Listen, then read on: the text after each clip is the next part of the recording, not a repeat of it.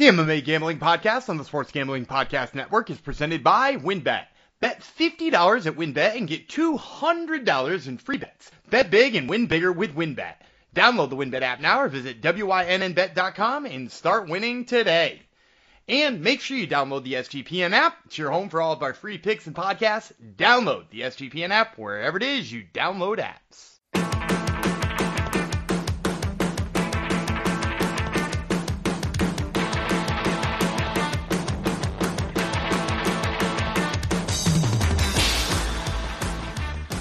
Howdy ho, DeGenerinos, and welcome to the MMA Gambling Podcast on the Sports Gambling Podcast Network, episode 139, my household street address. I'm not going to tell you what street so you don't stalk my parents, but that is my uh, where I, I grew up, that address. Uh, but I'm not going to dedicate it to the house. I'm going to dedicate, obviously, uh, it's May the 4th. May the 4th be with you. So this goes out to all the Star Wars heads. I grew up a big, big Star Wars fan because actually I was around when the originals came out. The, the you know the first three that were good. So I rocked my Boba Fett shirt today to to, to wave the flag for Star Wars Day. So there you go. That, that's who it goes out to because Star Wars needs more more things being dedicated to it for sure. Um, who am I that has a Boba Fett shirt? You may ask. Um, I'm a guy who every week forgets uh, his new nickname. Oh, I remember my nickname this week. I am the Swedish Denzel Washington, Jeff Fox um, and I am the host. There's my there's the giggle I'm looking for, and I am one of the hosts here. The giggler, maybe the other host. We'll have to wait and see. Um, so we talk about MMA. If this is your first time here, we talk about fights, um, really like sanctioned fights in the cage, not like our boss wanted us to comment on like uh, drunken fights in stands of a baseball game today. Which, Wrigley which Field. Wrigley comment. Field. Wrigley Field. Thank you. Person who's not allowed to talk yet, but yes, Wrigley Field. Uh, and and there actually was some uh, dispute between myself and my um, my co-host as to who who won the the fight in the stands. But anyhow, um, we talk about some of these fighters may be drunk when they're in the cage. Who knows? But um, we're talking about trained professionals and how you can make money on betting on them. So that that's pretty as that's pretty uh, as lowbrow as you get. But hey, we we try to keep it classy around these here parts. Um, not on my uh, i'm not the one who keeps it classy. The person i'm going to introduce is the one that keeps it classy. He uh, you may know him as the guy who sounds like he's smart. I'm just going to leave that hanging there. He sounds like he's smart. Um, with his picks um, he's a host of 5000 podcasts including this one. He likes this one because he can just sit back and i do all the work. I did 20 write-ups on fighters yesterday. He can just sit back and and riff on uh on the fights today. Um, but anyhow you love him you follow you you follow him. You tag along whether he wins or loses on his picks because he made you a buttload of money last summer during Dana White's contender series. The one and only Daniel Gumby Vreeland. Hello. Hey, hey, I gotta ask: is is yes? Is it Sadibou Sy who is the Swedish Denzel Washington? Yes, it is. Yes. Not anymore. I am now the Swedish Denzel. Because I was trying to think of who is Swedish that was fighting this weekend. I was like, I don't think yep. there's anybody on the UFC card. But then I remembered Sadibou Sy is fighting who uh, was on. He's been on PFL for a while, right? Um, yeah. I even think he beat uh, local boy Cal Magalesh um, in uh. a PFL fight like years ago. Um, and that's when I first discovered. I did not know his Swedish nickname was the Swedish Denzel. that's a, it's a terrible nickname. he, he's a handsome man. There's a lot of fun nicknames I could have taken that uh, don't apply. The Jordanian Lion I could have taken. The Brazilian Samurai there's a lot of regional nicknames I could have stole that makes no sense. Uh, is is Jordanian Lion is Jordanian Lion Jarrah Al-Silawi? Oh, listen to this guy. He Look, knows his yeah. stuff. I could have called myself Massaranduba. Uh, that's Francisco Trinaldo. Or Loopy. There's a lot of good nicknames. Raw Dog Mas- with the G. Massaranduba. Mas- fun fun fact for those who want to get uh, a glimpse into mine in uh, mine in your history the one of the very first ever preview write-ups I ever did for you on a website uh, was about Francisco Trinaldo and his yes, fight his fights he had with CJ Keith. For those I never heard of that guy. I, I, I don't remember that guy. Should CJ, I remember him? CJ Keith was the name of the dude he was fighting. Uh, I can even remember the event. It was uh UFC on FX, Vitor Belfort versus Michael Bisping. um, and uh, yeah, yeah. And I said he was going to beat up CJ Keith, and uh, maybe you can guess by the fact that you don't know the name CJ Keith. I was right about it. I was right. Do you um do you remember your children's birthdays, your wife's birthday, your anniversary, as well Yeah, as you I'm- remember all? Okay, yeah, I'm fl- I'm flawless with all those, especially because uh, my my my kids' birthdays are just uh, football scores. Uh, the, the the youngest is the 14th, and the oldest is the 21st. So they're just football, Perfect. just just football scores. And then uh, I smartly married my wife exactly one week after my own birthday. Perfect. And Nailed hopefully we'll have a. Hopefully now that pande- pandemic's over, we really will have a big birthday bash at, at Gumby's house. Uh, I'll, I will Oh, invite yeah. everyone, like I, for- did for- last year. I, I forgot. Yeah, you invited everybody to my house. It's coming up. It's coming up. Can't All right, wait. we're wasting a lot of time. This is like I said, off the top. I did write up for 20 fight 20 fights, so 40 fighters because we are breaking down 20 fights this week for all of y'all. Um, PFL, as you can guess, where all the nifty nicknames are coming from. We're gonna uh, get you five. Uh, we're not doing the whole PFL card because we're gonna be here all day as it is. But we're, we're do, Dan picked the welterweight class because that's got a lot of big names in it. It's actually a stack card top to bottom, but um, he likes the matchups in welterweight, so we're going to get give you uh, picks for welterweights. Maybe we'll, we'll throw in some other weight classes too, because we got lightweights and we got women's. Um, is it lightweight still? Yeah, it's women's Okay. lightweight still, which yeah, because and, like, and like, that's not- a real weight class. yeah, and and you know, I'm I'm not trying to hate on the women's weight classes here, but like even the biggest women who are in this division are not lightweights. Like they're they're they're happy to not be cutting weight, but like Yeah, no, Ju- Julia Budd is at most a featherweight. There, there's no reason she should be up there. And like, if I'm not mistaken, Vanessa Melo is fighting, and I think she fought. Was it was it Tracy Cortez? Who's a, Yeah. a- I- A and I don't. Yeah, it, it was at least it was at least at bantamweight. But like, if you told me she fought at flyweight, I like Yeah. wouldn't be shocked if you told me she had fought recently at flyweight. So like, yeah, like there there's no reason for us to be breaking down like women fighting up three weight class. Plus, there's like a couple of women in there who are like three and zero and four and two and five and four and like I, I don't know, like that. It's just not a good time to break those fights down. no. Kayla Harrison is a star though, so that they they do what, what they have to do to to get her. Uh, But they her got plenty. wet. They got plenty more stars on that fight card Yeah. though. Like they No, they they loaded this one up. They did. All right. Any news you want to crack through quickly before we, we break in these fights? Um, Dan got um, Gina Mazany fired just by mentioning. I hope she doesn't get fired. People listen to this, Dan, and they're like, "Oh, that was a good idea. Let's cut her again for the second time." Yeah, she immediately got fired right after. I was like, they should give her another chance because she Yep. looks good at flyweight. Um, yeah. Uh, for those of you who don't follow UFC Roster Watch, which I suggest you do, it's like an automated thing that picks up when the UFC's website takes people out of the rankings. Really cool bot that uh, some dude created, but it basically lets you know who they're firing and when they're firing them. With some exceptions, sometimes guys get pulled from the rankings for like inactivity and then you're like alarmed unnecessarily. But um, yeah, by UFC rosters watches count today, 16 people lost their jobs, and some people Really, I haven't seen all of that. You want to yeah, list yeah, some of the names? yeah, I yeah. Heard so, Dean give you- Barry, which was surprising. yeah, Dean I'll Barry got one fight. Dean Barry tried to gouge Mike Jackson's eyes out, Yeah. and now he's now he's gone. Um, yeah, I'll give you the quick run through, and and you can maybe tell me if any of them surprised you. So I'll make Uh, G- noises. uh, Gina Mazany, Dean Barry, Kevin Croom, uh, Cameron Else, Michael Gillmore, Mike Grundy, uh, Austin Hubbard, Brandon Jenkins, Kris Moutinho, Rong Zhu, Devonte Smith, Bruno Silva, uh, not or Bruno Souza, not Bruno Silva, um, Jesse Strader, Mark Striegl, Kazula Vargas, Luigi Vendramini, and Faris Zayn. Mamma mia, Mamma mia is all I have to say. Um, he don't don't worry, he's Brazilian. I'm allowed to say that. Um, no, no, none of those really jump off the, not off the page, off uh, out of my microphone and into my ears and, and surprise me at all. Really, The the one that did sort of surprise me, and maybe it was just because I had such high expectations for him, is like Devonte Smith getting cut was kind of a bummer to me. Like that that guy looked like he had like one of the brightest future. I, I like remember an article. I think it was E. Spencer Kyte who wrote it, who wr- was writing like the the 10 best or 30 best fighters under 30 or something like that or maybe it was the 10 best under 25 or it was some some youngster list And like Devonte Smith was on it, like as like one of the best young fighters, and now here he is, uh, having gone one in three against some pretty good competition in his last four, getting fired.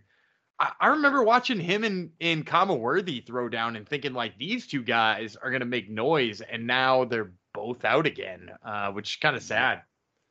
Well, they got a clear space for for cheap incoming talent. Uh, they got another contender series coming up in what the fall, late summer. They got uh, Ultimate Fighter, which I forgot to watch last night. Shucks, but they got that uh, happening. Yeah, so, yeah. You know. i am glad you didn't watch it because I was just gonna say no spoiler alerts because I am okay. You haven't seen it uh, either. I, I'm behind.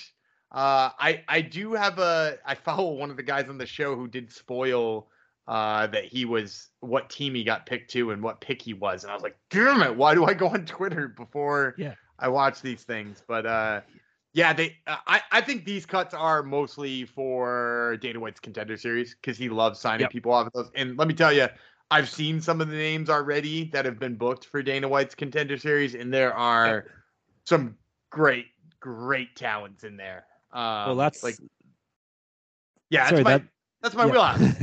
that's that's my wheelhouse. You can say it. That, we'll, we'll keep talking over each other here. Um, yeah, that's it's it is their their best pipeline right now for for new talent.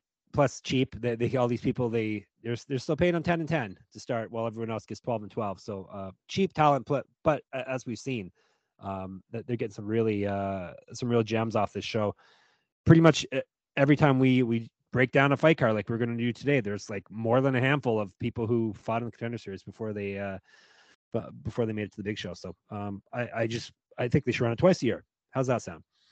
I mean, I, I, you know, I'm, I'm both like in love with the show as like a concept. I'm in love with the show because of the the excitement it brings, because of the day of the week it's on, yeah. and I'm, I'm like morally against it for the 10 and 10 contracts these people have yeah. to fight after because like you'll you'll see some of the people who wind up on this show like uh, you know one of the names that I just saw pop up on Twitter is Hailey Cowan which she's fights fought in LFA she's like she, she's got all of the physical tools to just absolutely make a run at whatever you know like I, I believe she's fighting at at flyweight right now but like She's six and two already. She's got a ton of good wins in Invicta and LFA.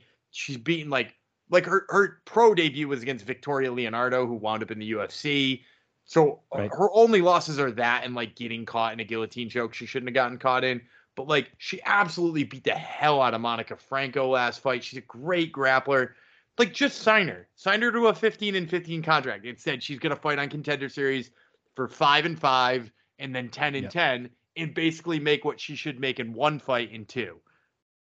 But it's way she, LFA. She probably was making one and one or something like that. So that's the problem. Three and um, three and three, probably three and yeah, three max. Yeah, yeah. So anyhow, but Dana White, um, moving on to other news, he says that all boxes are overpaid and everyone wants more money. And um, Tony Ferguson, who still is quite El Kuke, El Cook, El Kooky, El Kooky um, says Dana White's a drug dealer and he wants to beat him up. And yeah, it's uh, a lot of interesting things going down in, in the fighter pay, but no one's really willing to band together and, and make something happen about it. But I don't know. It seems like uh, the media and the, and the, fans are more uh, concerned about uh, about this than than a lot of the fighters are, or the fighters that, that can make a difference are.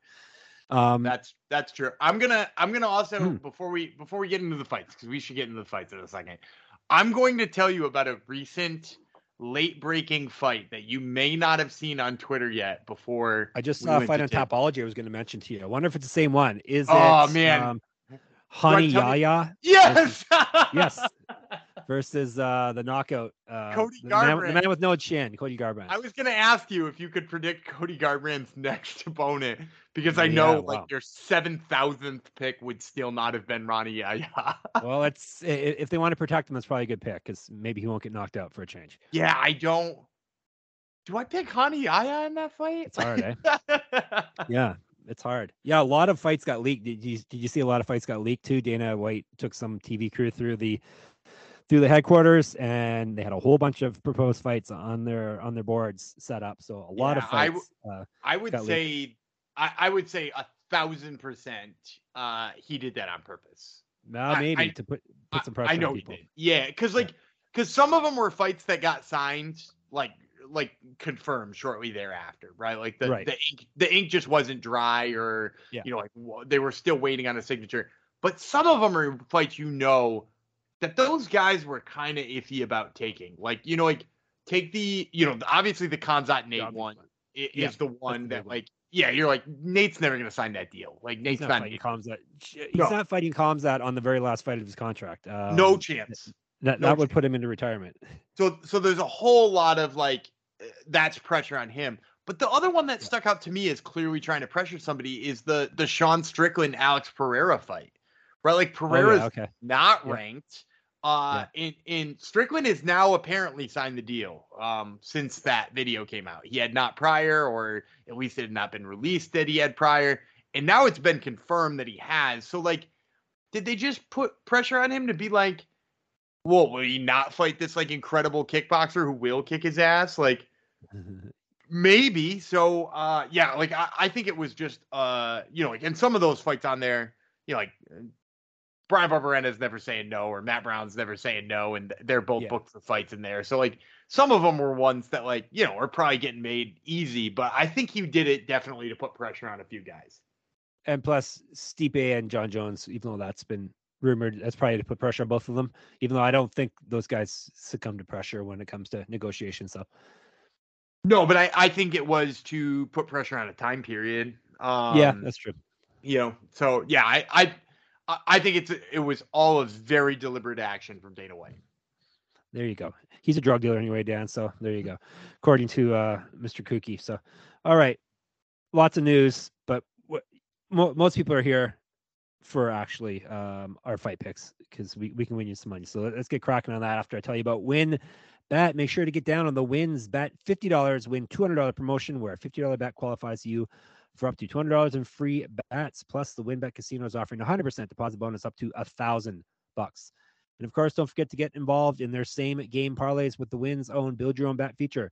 All users can receive a $20 free bet when they win, lose, or push a three plus leg Build Your Own Bet parlay between Thursday to Saturday.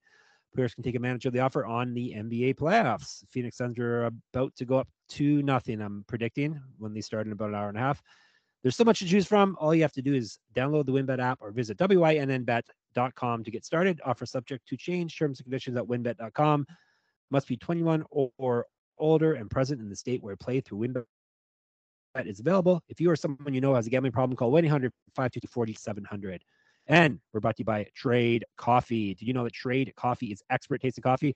We decided Dan is not an expert, but he, he does like a good cup of coffee. Trade's coffee team actually taste tests thousands of coffees to keep 450 different kinds live and ready to ship every day.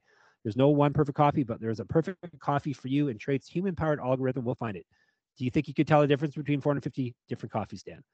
i definitely could not but i can tell you that i can tell the difference between good and bad coffee That's true. And you said you had Trade before, and it's good, right? it's delicious There you go. Boom. Whether your friends call you a coffee snob, nope, Dan just admitted he's not, but he loves trade, or you just know it when coffee tastes really perfect. Hey, that's exactly what you said. Trade's real coffee experts personally taste tests over 450 roasts, so they know exactly what to recommend for you. All right, here's what y'all have to do. Here's your call to action, as we like to call it in the advertising business. Right now, Trade is offering new subscribers a total of $30 off your first order plus free shipping when you go to drinktrade.com slash SGP. That's more than 40 cups of coffee for free. Get started by taking their quiz at drinktrade.com slash SGP and let Trade find you a coffee you'll love. That's drinktrade.com slash SGP for $30 off. Don't forget about Mother's Day coming up. A trade subscription is a perfect gift for the coffee lovers in your life. And then Father's Day will be right around the corner after that. All right.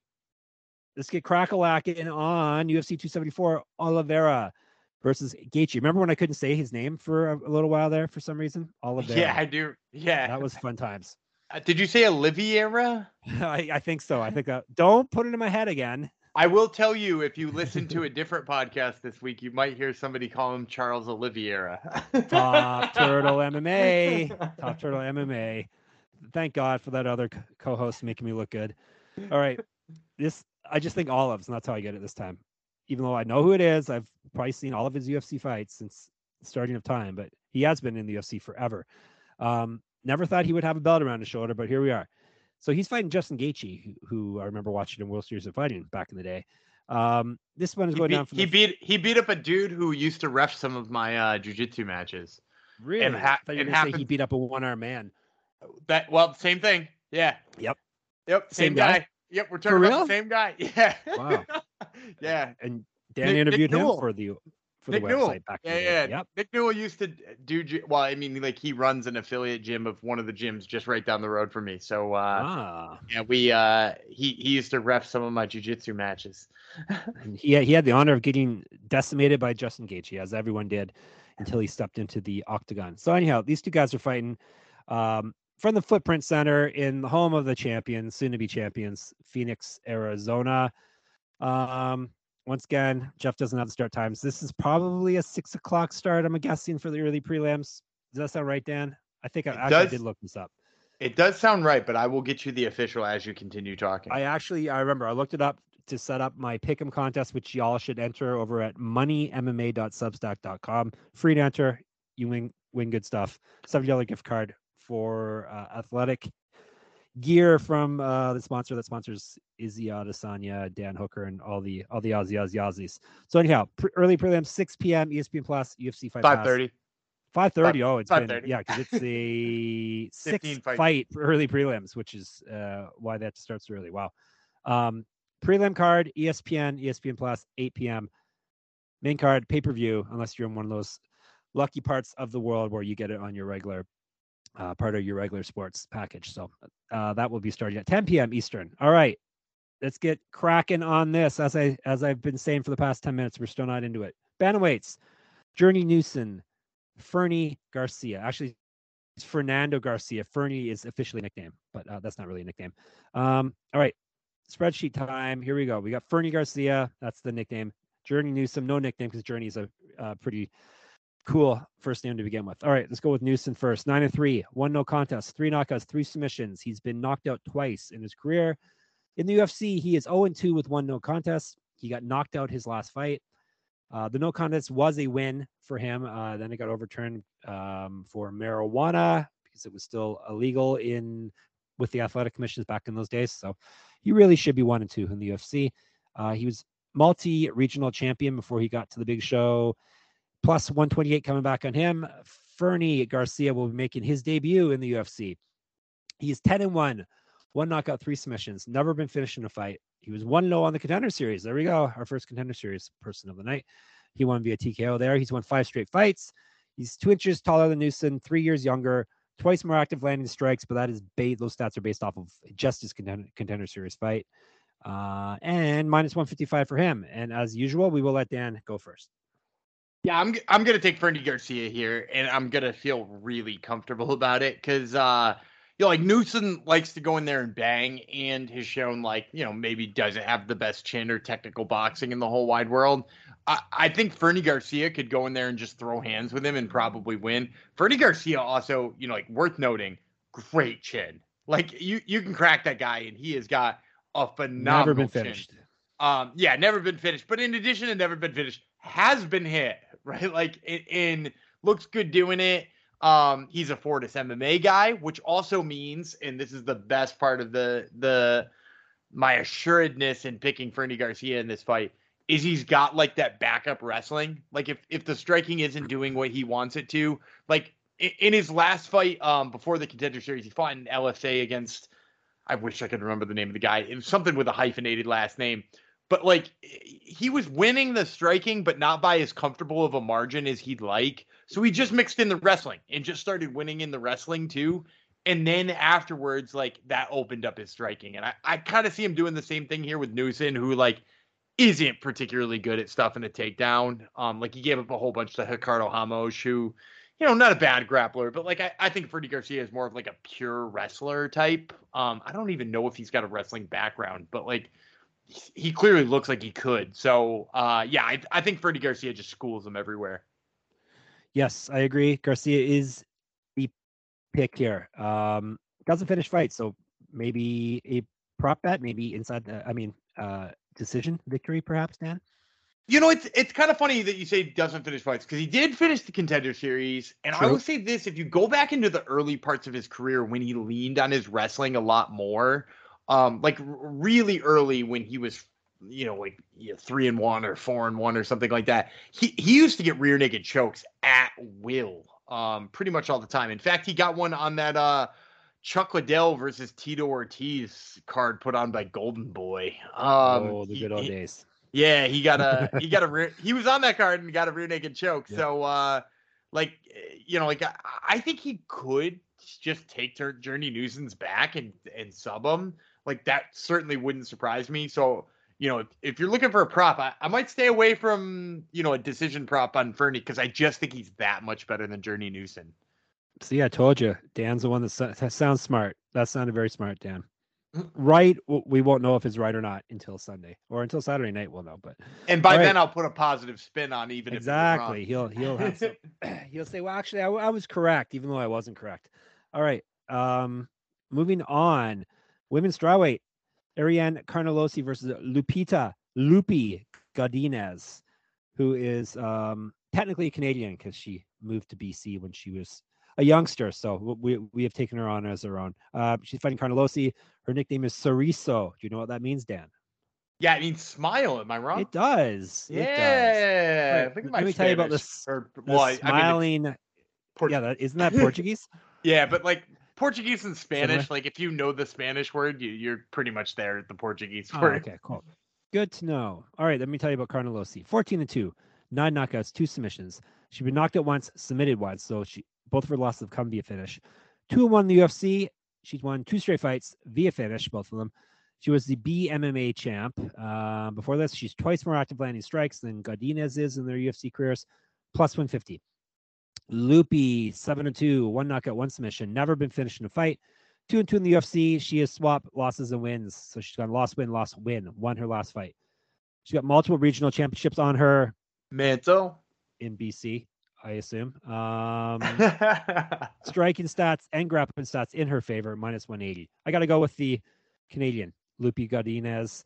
Um, now that she's not jumping around weight classes, hopefully uh, she's got a home here. I think strawweight's probably the best weight class for her. She was a little, maybe maybe more than a little, a, a lot undersized at flyweight and couldn't really get her uh, her grappling going. So I like her uh, if she can stick at strawweight and stop, stop taking short notice fights at flyweight. So I think grappling uh, gets the gets the job done for her, hopefully, and she is my pick.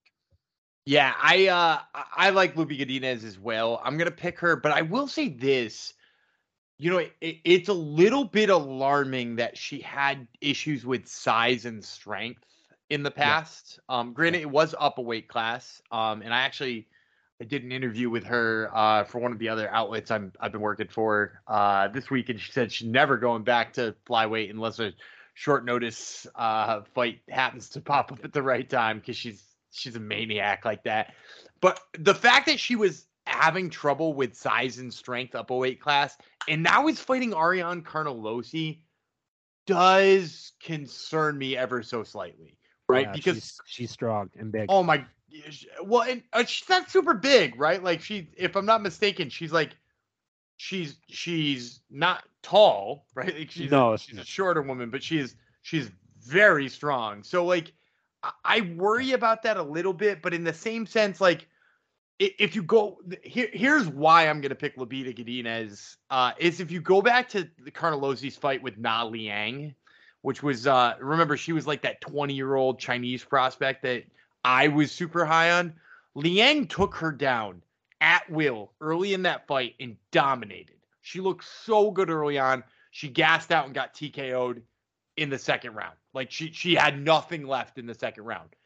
I think Lupita Godinez could do that same thing. I think she could take her down and not gas out and just be fine. But I do worry about like, is that strength too much? So I think the weakness is there in Carnelosi that I am going to pick Godinez. But I will say this I'm not running to the bookie to try to bet Lupita Godinez at what did you say, negative 180? Yeah, yeah, it's a little. Yeah. it's more of a eh. pick 'em fight. Yeah. And, and like, when actually, when I saw the fight posted, I was like, oh, hell yeah, we're going to get some great odds on Loopy here. And the takedown defense of Carnelosi isn't going to hold up, and we're going to we're to hit a spot there. And then I saw it posted, and I was like, how is how is everybody on Loopy here? And like, then I started to be like, well, okay, what my analysis is right, but like, I feel like I I wanted better odds on that. So yeah, this won't. Yeah, spoiler alert, won't be in my recommended plays, but like. I, I think she should do a, a well enough job in the takedowns here. Yeah, I'm going to pass on this as well. Um, yeah, the, the numbers is too high for a fight that's kind of kind of up in the air. So, um, but we have to. It's our our job to pick every fight and try to pick it correctly and bet a hundred at least hundred dollars on every fight, as all you listeners need to do as well. And Loopy is getting our pick. So, all right, moving on to flyweight, men's flyweight. Kleydson Rodriguez. No, he's he's a Rodriguez, I believe, versus CJ Vergara. Um, we got nicknames KR. That's so lame. Rodriguez's nickname's KR. His initials so lame. All right. Anyhow, let's tell you about Vergara first. He's nine three and one with six knockouts. He's been submitted once. It's the only time he's been stopped in his career. He's 0 1 the UFC. He did miss weight in that fight as well. This one is at flyweight. Um, so maybe he's more of a bantamweight. We'll have to see. Uh, he's one low, was one low in the contender series. There's another contender series for you. He was a Fury FC champ. He made his debut way back in 2012. Finally made it to the big show about 10, uh, almost a decade later. Uh, he's got inch reach on Rodriguez, more active striker, plus 225. KR is 7 1, three knockouts, two submissions, never been finished in a fight. This is his UFC debut. He was 1 0 in the contender series. There you go. Contender series again. He's won six straight fights. He was the jungle fight champ. He's four years younger than Vergara. Striking stats in his favor, minus 280. Yeah, so I, am gonna go with uh, KR here. I'm gonna go with Kleydson Rodriguez. I, I think he's just like a sharper and better striker. If you go back to when we broke down uh, both of them fighting on the contender series, like I, I liked Kleydson Rodriguez's striking. I thought he was fast and sharp. And and I don't know if you remember, I actually wrote off Vergara. I I said he was not UFC caliber, and then uh, expected Bruno Correa to just beat the hell out of him, and he knocked him out with a knee to the body in 41 seconds. Uh, and then I almost completely changed my tune in his second fight and was like, oh, if he could beat Bruno Correa, he should beat Ode Osborne, who I don't think terribly highly of. In uh, then he got the shit kicked out of him by Ode Osborne. So uh, yeah, like I think Kleydson Rodriguez is just gonna outstrike him. Um, the odds are where they are for a reason. It's like Vergara I, think if if the as long as he doesn't hit like a big bomb, I, I think Kleydson Rodriguez is going to outclass him. Yep, he is my pick as well. Um, bookies usually aren't this off, uh, minus 280. He will be my pick. I can actually tell you how many plus 200 or more fighters have come through this year. We are at one, two, three, four, five, six, seven, eight, nine.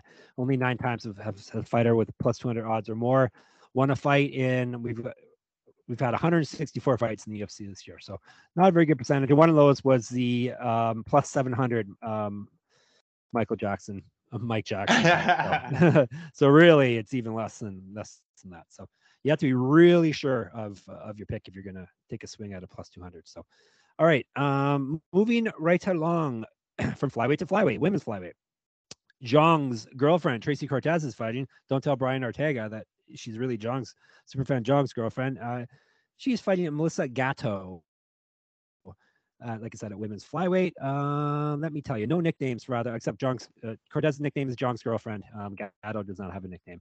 Uh, she's eight. Uh, Gatto, that would be is eight zero oh, and two, two knockouts, four submissions. Never been finished in a fight. Two and zero oh in the UFC. Both those fights she won via TKO.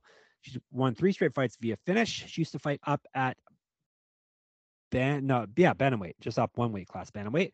She's got four inches of reach on cortez three years younger more active striker plus 145 uh, tracy cortez or mrs mrs john lee is nine and one one knockout one submission. She's been submitted once that's her one loss was via submission. Three and 0 in the ufc she's been out of action since april of 2021 she's had a lot of trouble missing weight in the past. She did uh, we were talking about her earlier off top of the show um, she did use to fight at bantamweight and now she's she's tried to make flyweight and had some issues in the past. So that's something to keep an eye on. If you're thinking of betting this fight, you may want to wait till after the weigh-ins Friday morning slash afternoon and and see how how she looks and if she makes weight.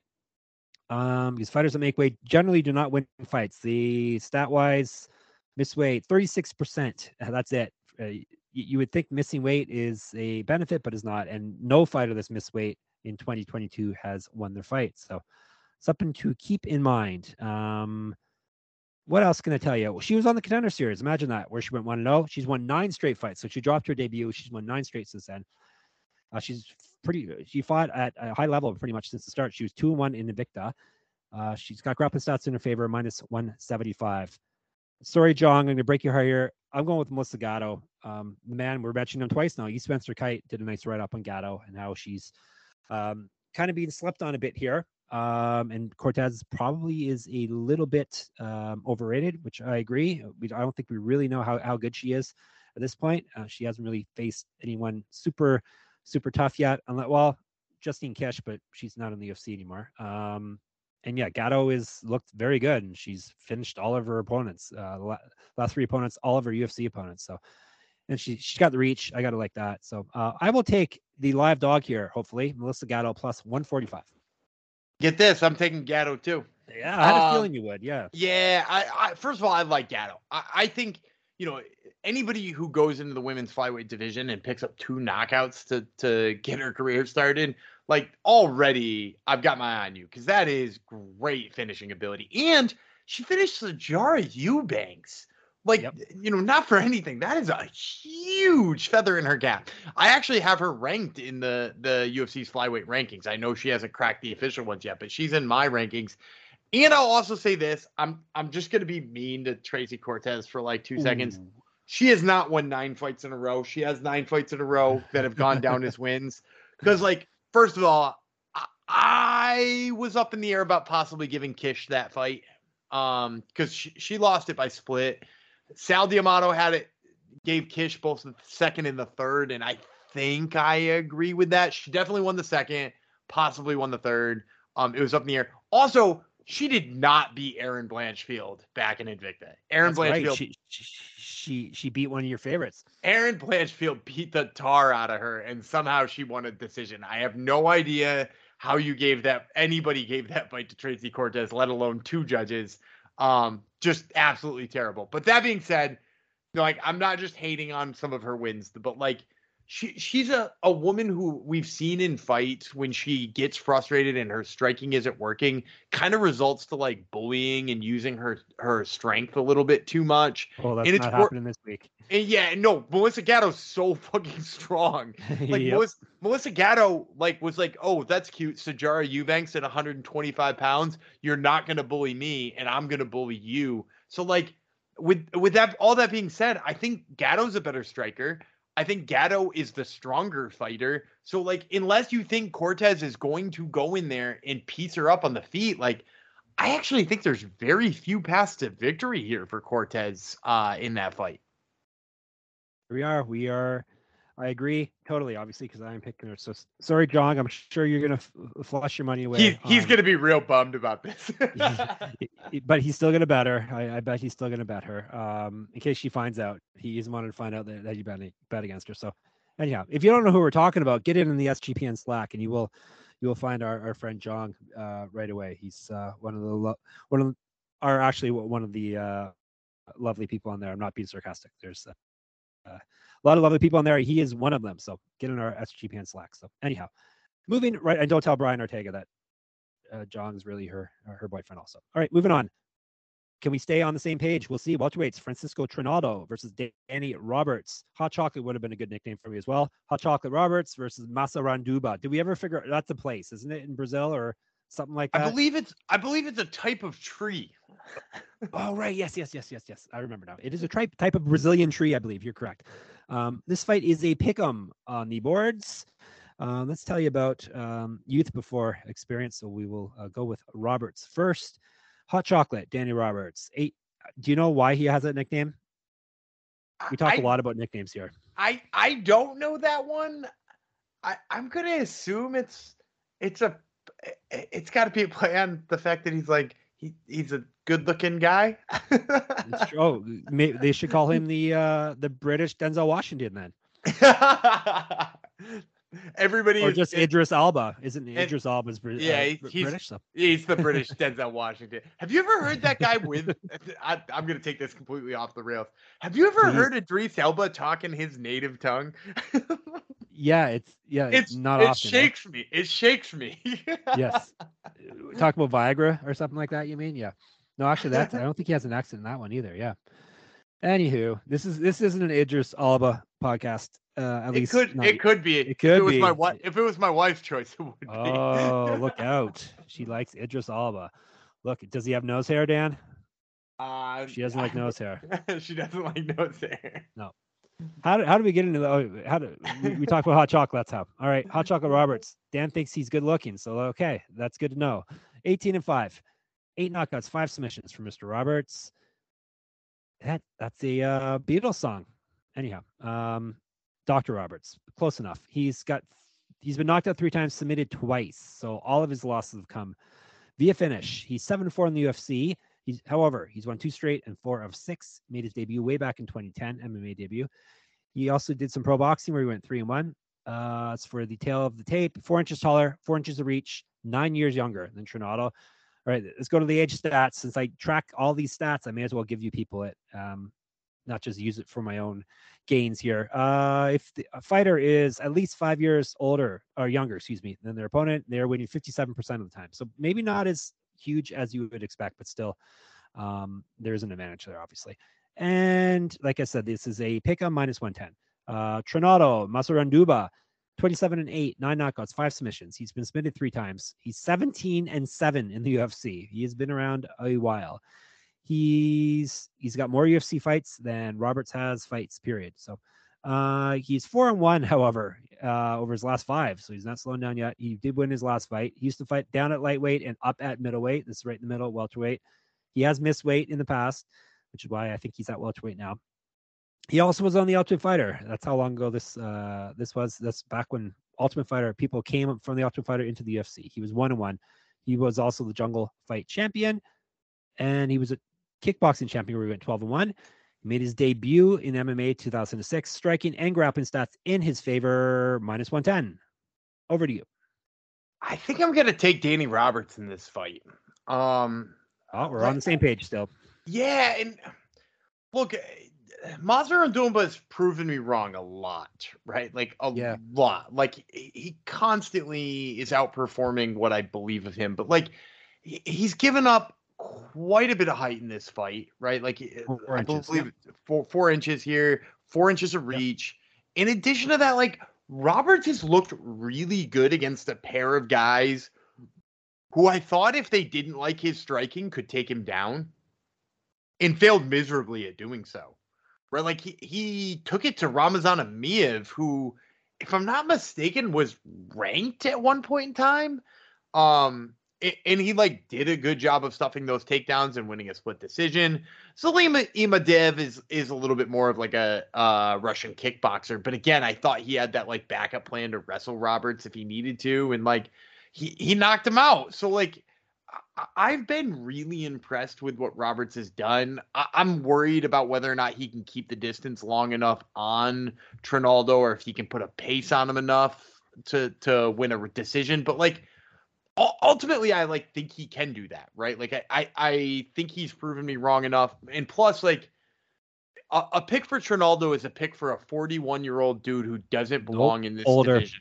43? Yep, he's gonna be 44 in a couple 44 in a couple months, 1978. Yep. Eh, so like an uh, an over the hill undersized dude for this division and and I say undersized in being like he's far too short and doesn't have enough reach. He has far too much muscle. Um but like yeah, He's a like yeah, I I think you got to go with Roberts here. I I think it's the smarter play. Yep, I agree with, with all that.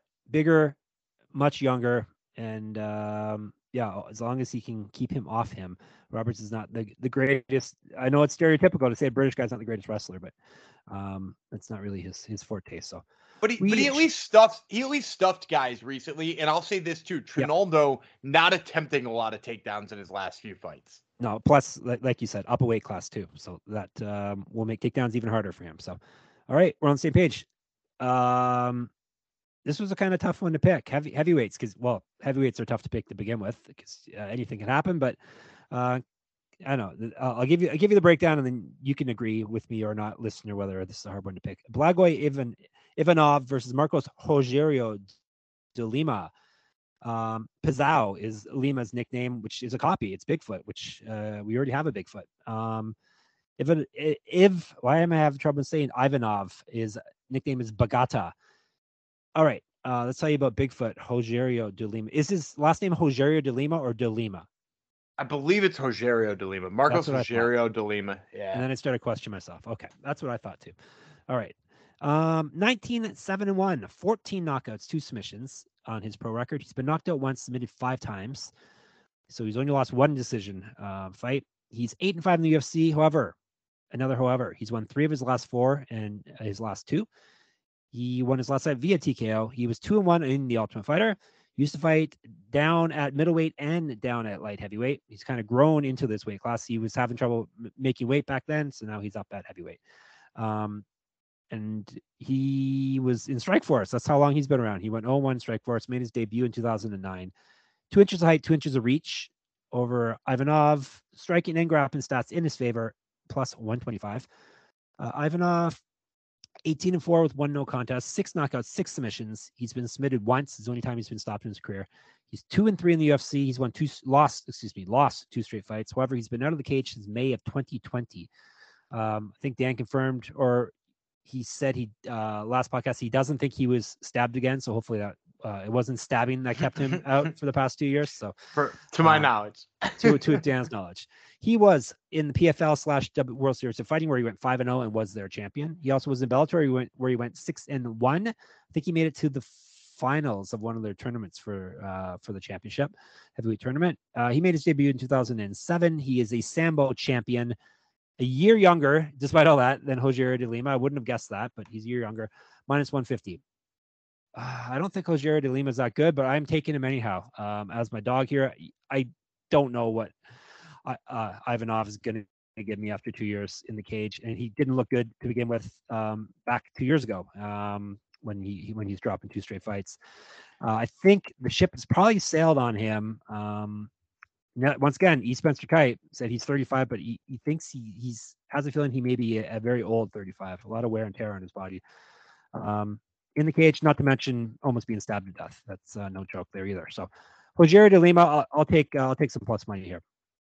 Yeah, I'm gonna I'm gonna differ with you. I'm gonna take Ivanov. Okay. Um, this will be the first one we differ on, and and again, I don't feel good about this pick either. But no, I'll I'll say this. Uh, Rogerio de Lima is a guy who who has gotten by quite a bit on the fact that he's got pretty explosive hands, right? Like if you go back and you watch his fight with Ben Rothwell, it only lasts like 30 seconds. He throws big bombs. You take his fight with Ben Sosoli, same thing, lasted like 90 seconds, big bombs.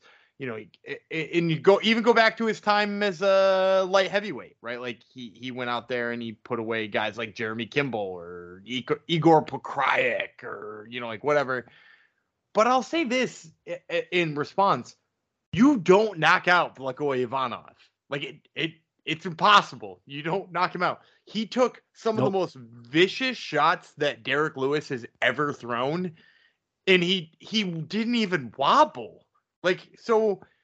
Uh, so first of all, I would just say like I see a situation in this where Marcos Rogerio de Lima thinks he's winning handily and like absolutely gasses himself out and looks like shit in rounds two and three. Um, I, I think that's a strong possibility.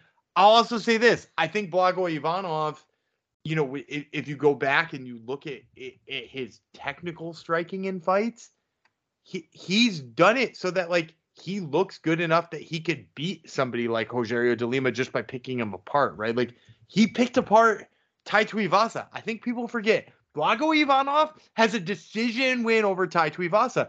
And, you know, like what in what way is Marcos Rogerio de Lima lost? Pretty much literally every fight he's ever fought. You know, go back through them. Submission to Romanov, submission to Struve, submission to St. Preux, submission to Antigulov, submission to Krylov, submission to Antonio Carlos Jr., who, by the way, is a fucking middleweight. Um, like just submission losses. Blago Ivanov has a judo background and a sambo background. Like he is, he can take people down, and we've actually we we saw him take down Derrick Lewis two or three times, right? Like he took him down. He took down Tai Tuivasa and won that decision that way. Like he's a guy who takes people down. I think late in the fight, I, am not saying he gets him early, but I'm saying late in the fight, he starts to tire Marcos Rogerio de Lima out. He takes him down and has his way any any way he wants late in the fight here. Did Derrick Lewis just get back up, Dan? When you got taken down? Derrick Lewis does whatever he wants. No, I, will say this. Marcos Rogerio de Lima being kind of like a fatter, stockier heavyweight is part of the thing. I, I mean, he is like he's a hashtag chunky guy. we call him why- chunky. Yes. Yeah, We yeah, that's- chunky. That's why I love him. Uh, but like that's that's part of the thing that is like perpetuated the stereotype that Derrick Lewis can just get back up because like he got up on on Ilir Latifi and and Blago Ivanov.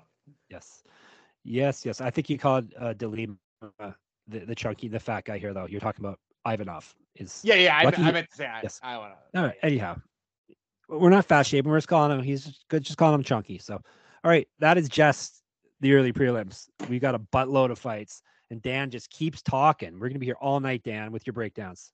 You're so knowledgeable. I, I'll speed it up. No, we'll make- we'll- need to. we'll make- people we'll don't make- care how long we are. We'll, we'll make PFL quick. The only people that care is is our wives. Uh, that, that, we're, that we're recording long. The listeners they want to hear this goodness. So, um, anyhow, that's uh, Jeff, that's Jeff saying he loves Jeff saying he loves you guys more than his wife. Exactly. True.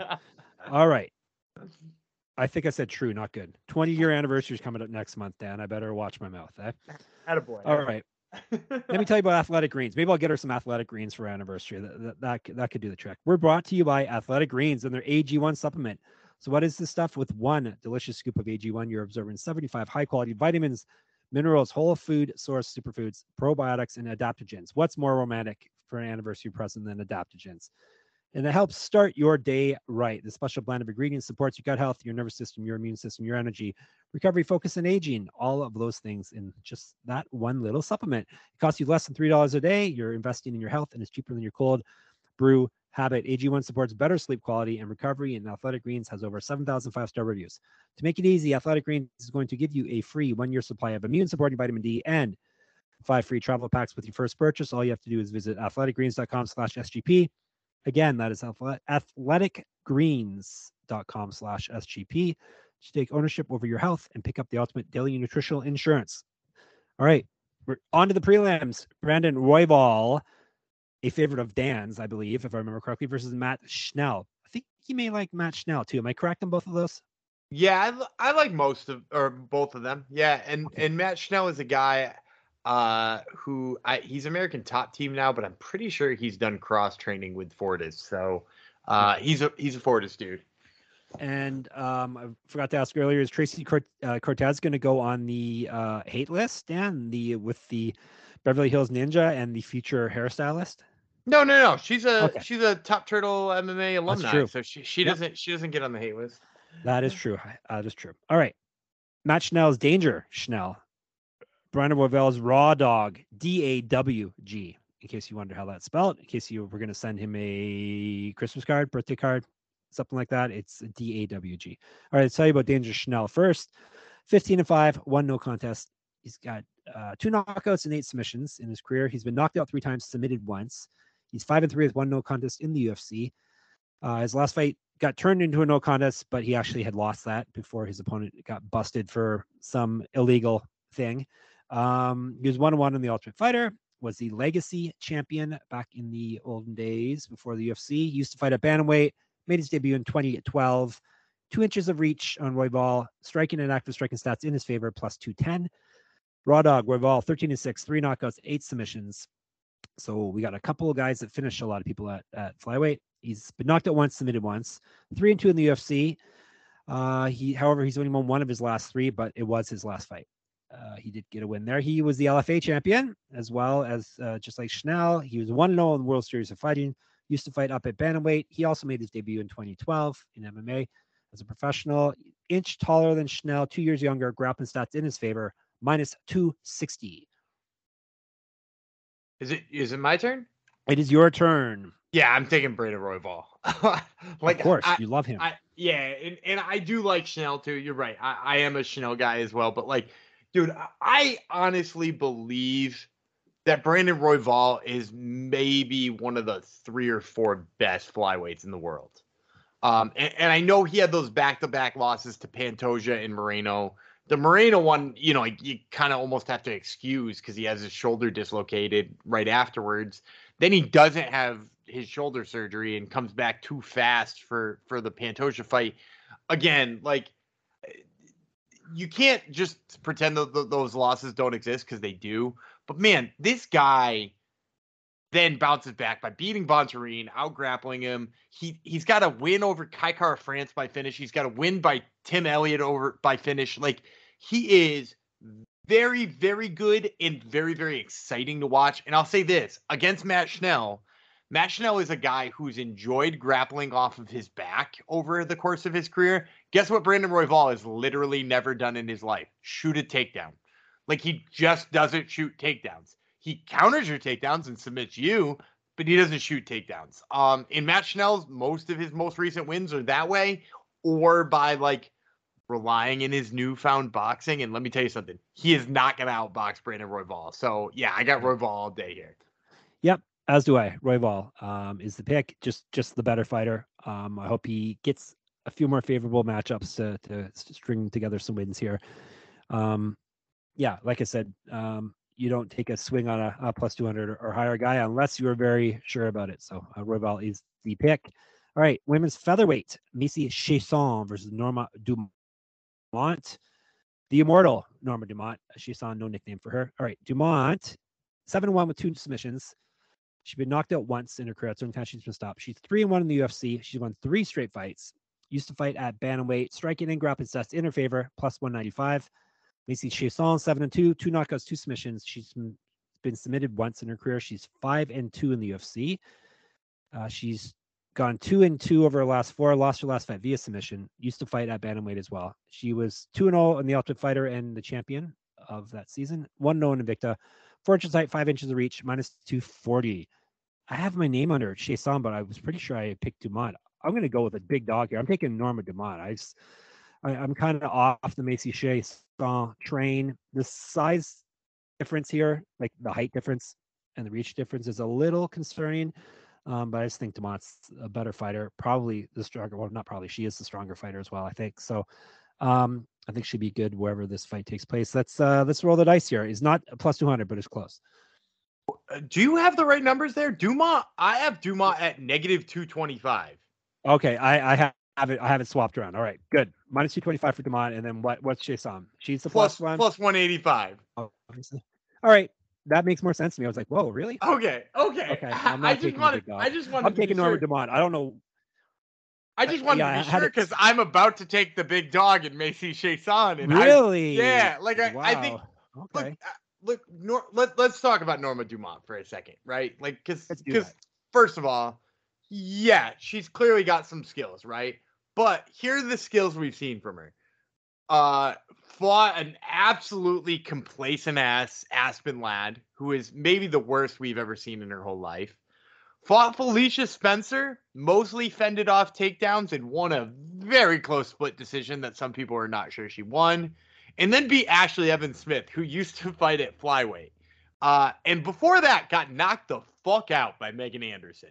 Like the fuck out by Megan Anderson. So, uh, who's by the way not still with the UFC. So, Macy Chiasson, to me, of those four women we just mentioned, is the closest to Megan Anderson, right? She's long. She uh, sure she doesn't fight as rangy as Megan Anderson, right? And she's maybe not as good of a striker. She's maybe better in the clinch than Megan Anderson. She's not relying on the takedown like Aspen Ladd or Felicia Spencer, or I mean, to an extent, Ashley Evans Smith are. And like, I think she's just like a better boxer than than Norma Dumont is. Like Dumont's clearly got some skills, but man, I I, I don't think I would take Norma Dumont at negative 200 against somebody who I think is longer and sharper than her in in a lot of ways. So yeah, I'm gonna roll the dice here to steal your terminology, and I'm gonna take the nearly two to one underdog in Macy Chiasson that is more on brand. Dan taking the massive underdog and and me taking the the smart play. So anyhow, we'll see. I, am just not like uh, I'm off the Macy Chiasson train at this point. So. I will say I will say my my stock in her has clearly fallen. Right, like I, yeah. I, I thought. I thought when she came off the the uh, Ultimate Fighter and she choked out Pannie Kianzad, beat the hell out of Gina Mazany and, and beat up Sarah Moraes, I was like, oh, she's she's got it. And then like yeah. Lina Lansberg and Raquel Pennington losses are just they and even the Marion Reneau win just don't feel good. So yeah, I, am with you. I'm a little lower on her, but at the same time, I think she beats Norma Dumont. All right, here we go. The classic Gumby move. Um, let's see if it pays off. All right, Walter welterweights. Randy Brown versus Khaos Williams. Another nickname I was going to take. Chaos the Ox Fighter. Jeff Chaos the Ox Fighter Fox. Um, or Rude Boy is also a good nickname. Rude Boy Randy Brown. All right, let's tell you about Rude Boy first. Randy Brown, 14 and 4 with six knockouts, five submissions. He's been knocked out twice, submitted once. Eight and four in the UFC. He's won two straight and four or five. He was the Ring of Combat champion. Three inches taller than Williams, one inch of reach on him. Striking and grappling stats in his favor, plus 100 coming back on him. So even money for him. Williams is 13 and 2, seven knockouts, one submission, four and one in the UFC. He's won two straight fights, last one via TKO. He also was a regional champion. He's four years younger than Brown, more active striker, minus 120. Now I'm going to take some dog money. I'm taking Rude Boy Randy Brown. Williams power is is a bit of a concern, but uh, I have more faith in in Brown uh, getting the job done. I think he's he's clearly a, a more well-rounded fighter. So um, Randy Brown is the pick. Randy Brown is definitely a more well-rounded fighter. Yep. I'll take Khaos Williams. oh, you, are going you're going with the chaos yeah. and the power. I'm going with the power. The dude knocked out Alex Morono in less than 30 seconds, Abdul Razak Alhassan in less than 30 seconds, and now Miguel Baeza in about a minute. Um, or no, that one was in the third round, right? It was a minute into the third round. Nah, I can't remember correctly. But he knocked out Miguel Baeza too. Like the dude has dynamite in his hands.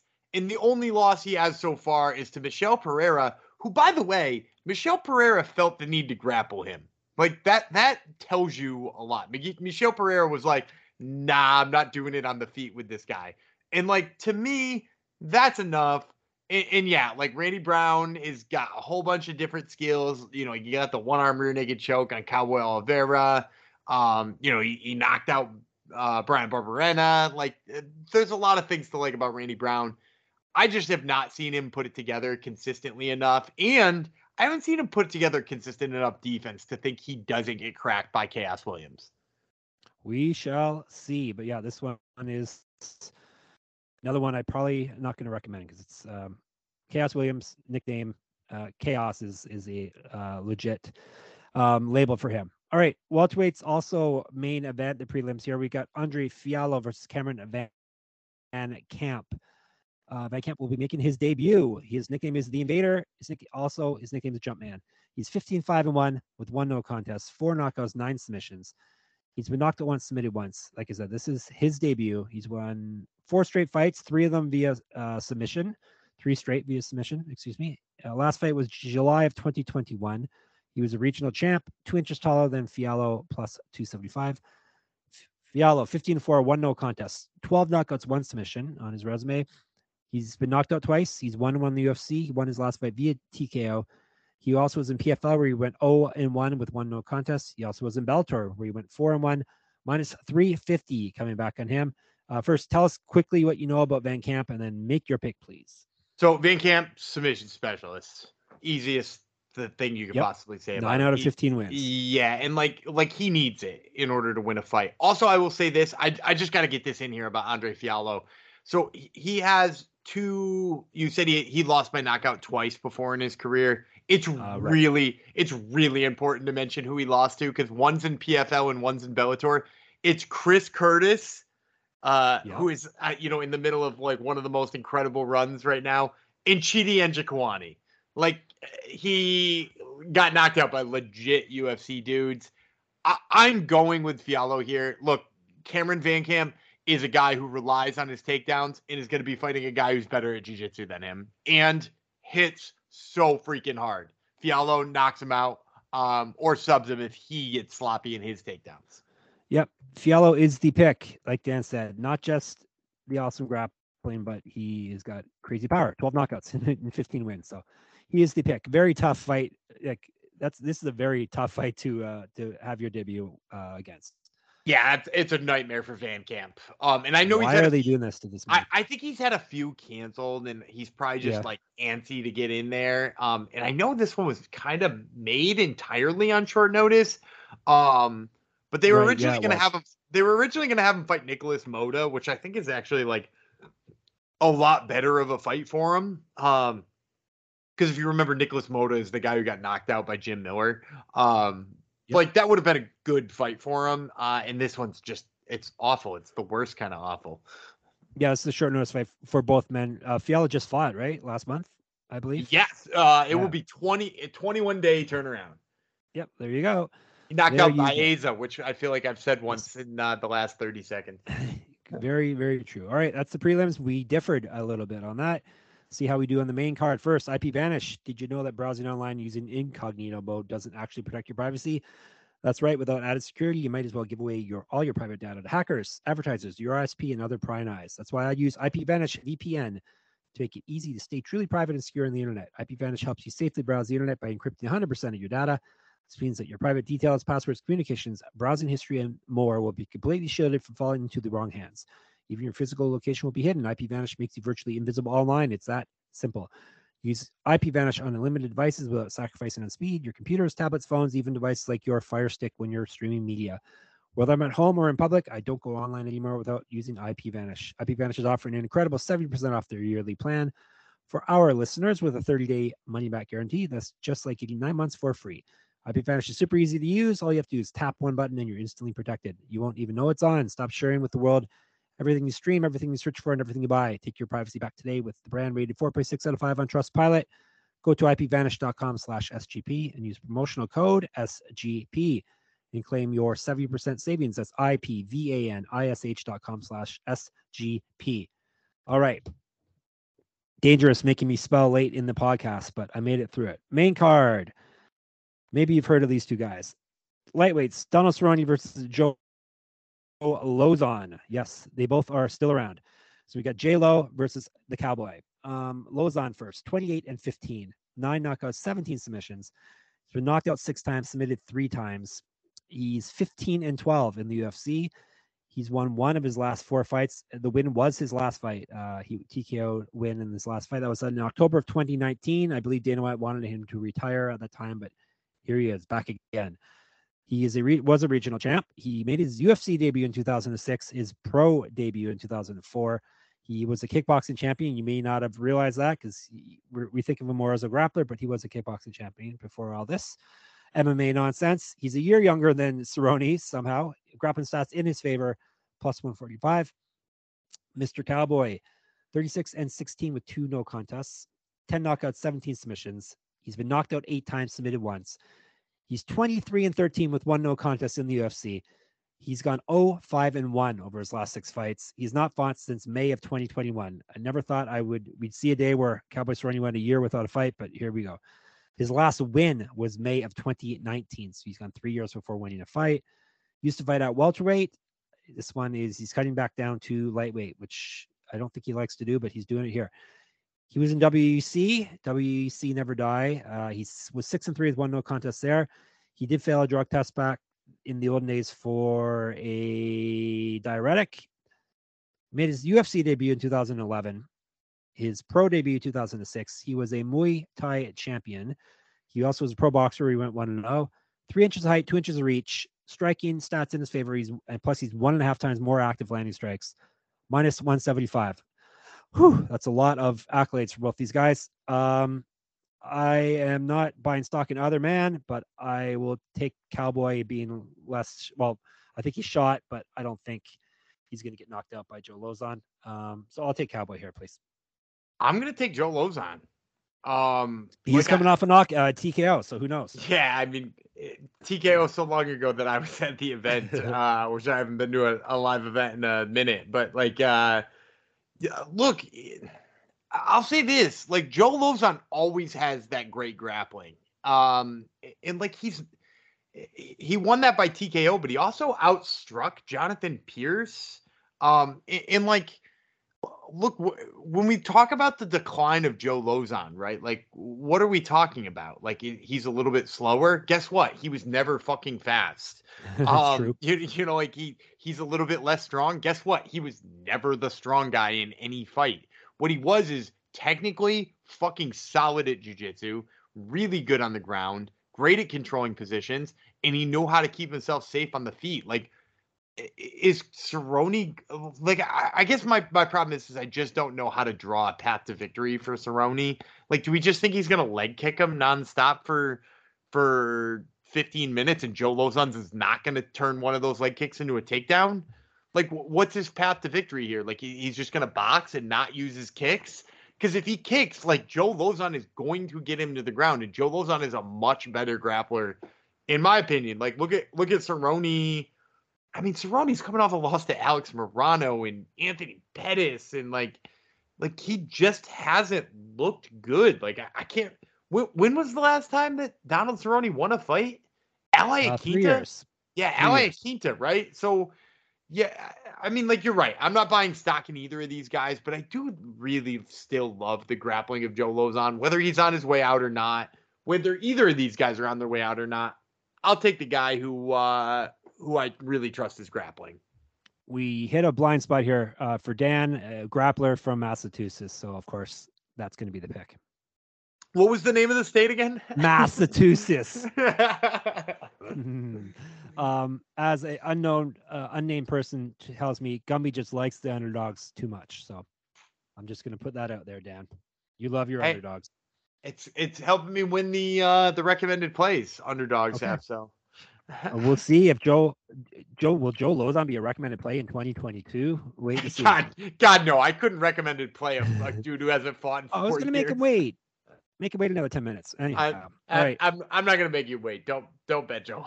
Moving on. This this is a card of like, whoa, that guy still fights. Um, we just had a that guy still fights uh, match there, and we got Shogun Rua here, and then we got Tony Ferguson. We got a bunch of people that you're like, oh, that guy probably shouldn't be fighting anymore. But hey, here we go. Light heavyweights, Mauricio Shogun Rua versus Ovince St. Preux. So we got OSP versus Shogun.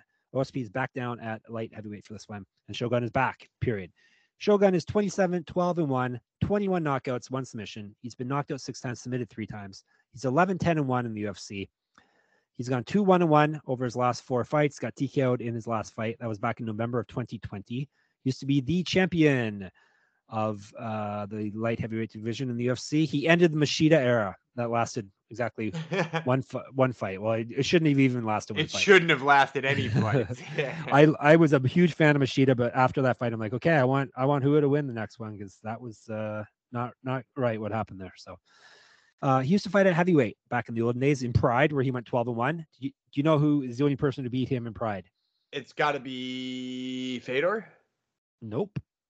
Mark Coleman uh, broke his arm in Pride. Oh, okay. I'll buy that. Yeah, yeah. That's yeah. probably my second pick. yeah. Um, let me see. Lost my page. There's Rua. He made his pro debut in 2002, striking and active striking stats in his favor, grappling stats as well in his favor. The bookies do not care about any of that. They put him at plus 200. Uh, OSP is 25 and 16, 12 knockouts, eight submissions. He's been knocked out four times, submitted three times. 13 and 9 in the UFC. He's only won one of his last four dropping his last two fights. He went six and one in Strikeforce. I didn't write uh, mention here, but he did. Uh, he was dabbling at heavyweight uh, the past little while in the UFC. He was the king of the cage champion before all this. Two inches taller than who, uh, four inches of reach. Only two years younger. You'd think it would be more, but no. Uh, minus two fifty on Saint Preux. Over to you. Did you mention St. Preux knocked the fuck out of Shogun like not that long ago? Oh yeah, they fought. They fought. Really? Yeah, he knocked him out. Fight? He knocked him out in 30 seconds like five years ago. Uh. See, I already forgot and, about that. And there's literally no reason to believe he wouldn't do it again. So yeah, yeah. OSP by early knockout. there you go. OSP is the pick. Oh, Dan's throwing a prop out there too. All right, OSP is the pick. Not that he's. I think he's pretty much done for as it is, but he's probably less done for than Hoo Ha. All right, uh, lightweights. Michael Chandler versus Tony Ferguson. Yes, Tony Ferguson is back in L is back. El Kuke, El Kuki, I like to call him, versus Iron Mike Chandler. What an original nickname. Um, Ferguson, 25 and 6, 12 knockouts, 8 submissions. He's been knocked out once, submitted once. 15 and 4 in the UFC. However, three of those four losses have come over his last three fights. Um, he's lost three straight. His last win was uh, even no, actually almost as long ago as as Cerrone, June of 2019. Uh, so we got two guys, three guys, Kenny Lauzon on this card who have not won a fight in in three years, Dan. So uh, interesting. Uh, he was three and zero oh on the Ultimate Fighter and the champion. I remember that season. He made his pro debut in 2008 He was a wrestling champion before all this. Three inches height, five inches of reach, plus 300. Iron Mike Chandler, 22 and 7, 10 knockouts, seven submissions. He's been knocked out four times. He's one and two in the UFC, lost his last two fights. He was 17 and 5 in Bellator. He was a champion three times. He was 2 0 in Strikeforce as well. Used to fight at welterweight a little bit. Made his pro debut in 2009. Was a wrestling champ as well. Two years younger. Grappling stats in his favor, minus 400. Chandler by murder is my pick. So I, I actually don't think this line is as wide as it sh- like like I I think the the line is far wider than it ought to be. Um, yeah, you know, like it's pretty rough. Min, minus four hundred is pretty rough. And, and, I will say this: like a lot of people have have you know touted the demise of Tony Ferguson, and I, and I do think he's on the downward slope of his career, right? Like he's on that second half of that bell curve, but I don't think he's as far down it as people think he is he he's fought some really tough dudes and it's been like a really hard run for him. But at the same time, like, yes, like this is a terrible matchup for him. Tony Ferguson got absolutely out grappled by Charles Oliveira in like like he couldn't stop his wrestling. And in Michael Chandler's a good wrestler. Like if Michael Chandler just chooses to wrestle him for 15 minutes, he wins this fight. But I will say this: the reason why I, I so I'm still going to pick Chandler, but the reason why I'm giving some pause to that pick is I'm just saying like Look, Tony Ferguson, if he chooses to stand and trade with him and Tony Ferguson just hurts him with an elbow, Tony Ferguson could totally D'Arce choke him. Right? Like Tony Ferguson could definitely find his neck for like a half a second, um, snatch it and like win this fight. I'm gonna pick Chandler because I think the odds are are pretty low, but I, I think they're probably a little bit closer than than what plus 350 that you were quoting on Ferguson. So yeah, um, yeah I'm gonna take Chandler, but I, I don't even love this pick plus 300 so it's not quite so bad um yeah ferguson he's definitely gonna have the the cardio advantage um but if he can make it past the first round is the key. Uh if he doesn't want any more nightmare matchups maybe he should stop calling his boss a drug dealer and saying that he should have sued the ufc uh, that's probably probably the uh, not good stuff especially for a guy like dana white. So just putting that out there. But yeah chandler is our pick here. All right title fight time. We got a, a rematch.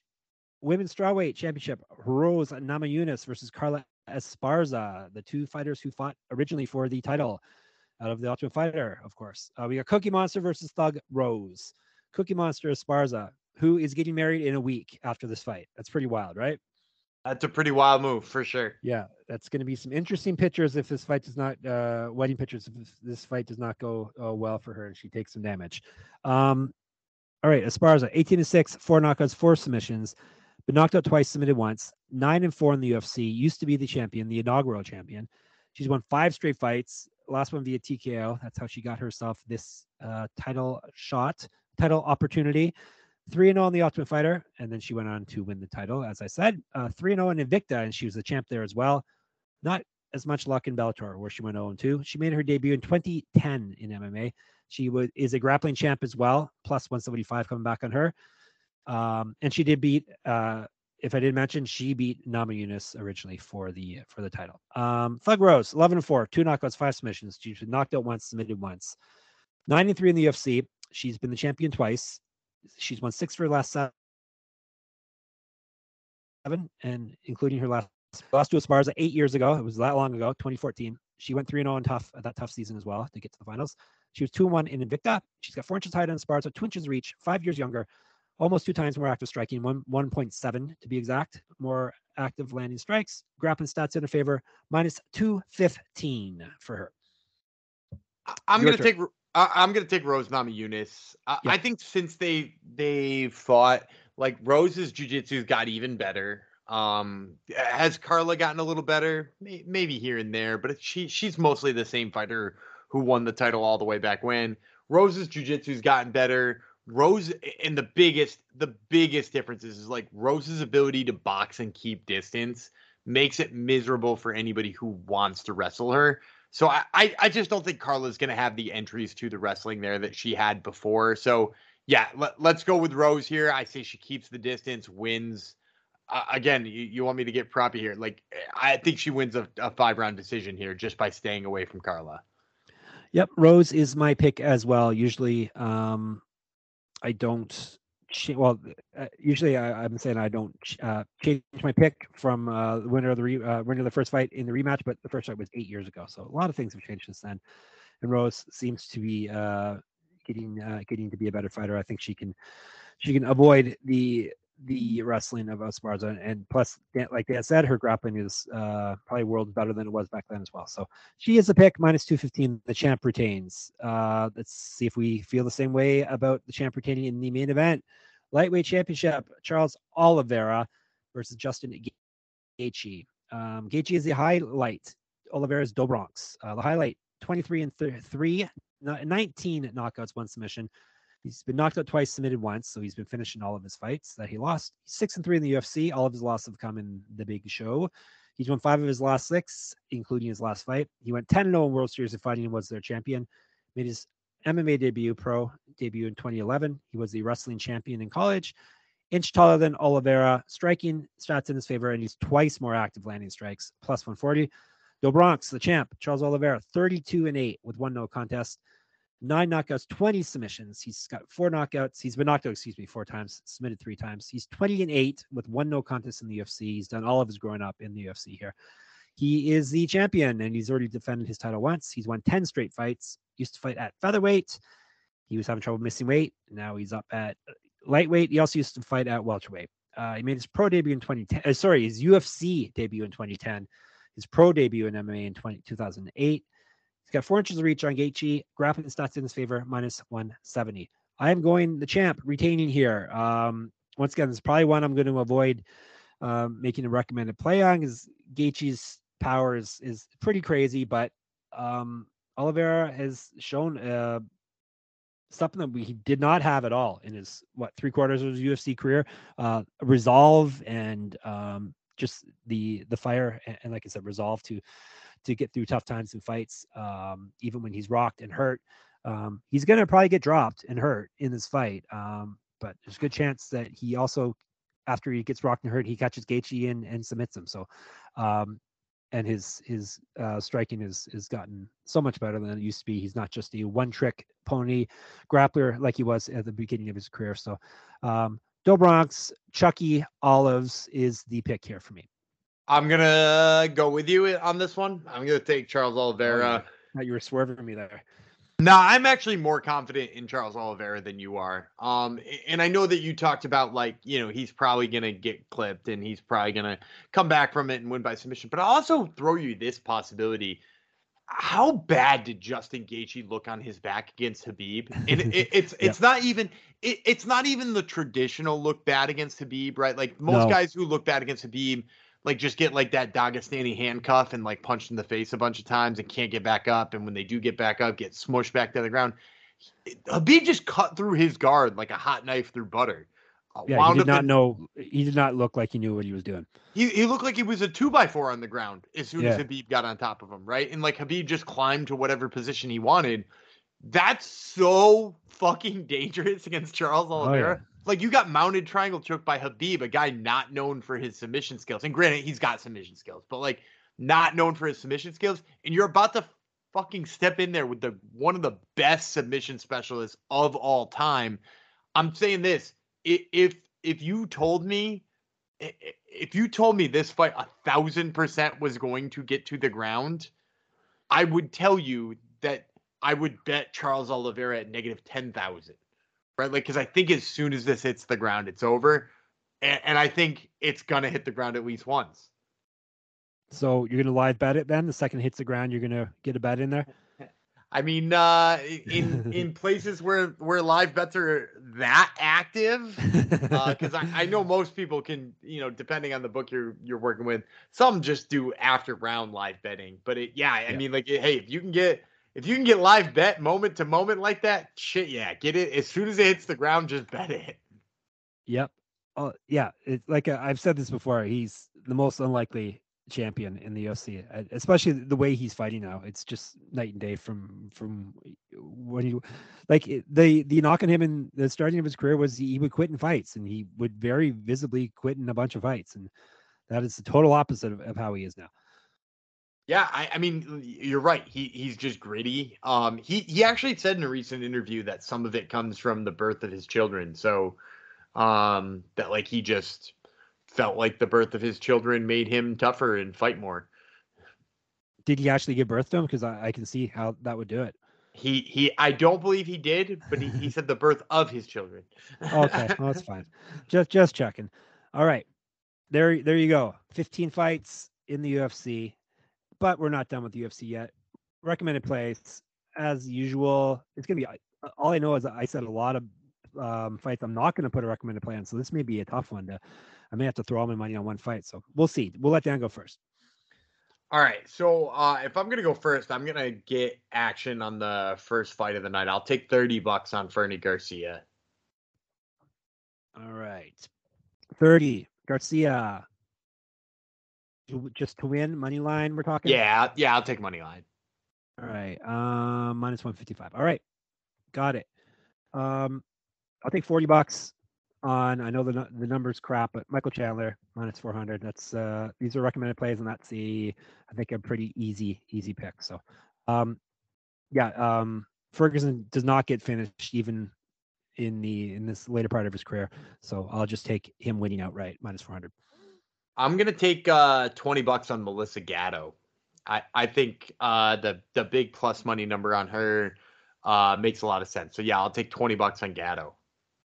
I am going to tail that for sure, Gatto. Um, I'll, I'll, take 20 bucks as well. Gatto plus 145 just to win outright in that fight. Go ahead.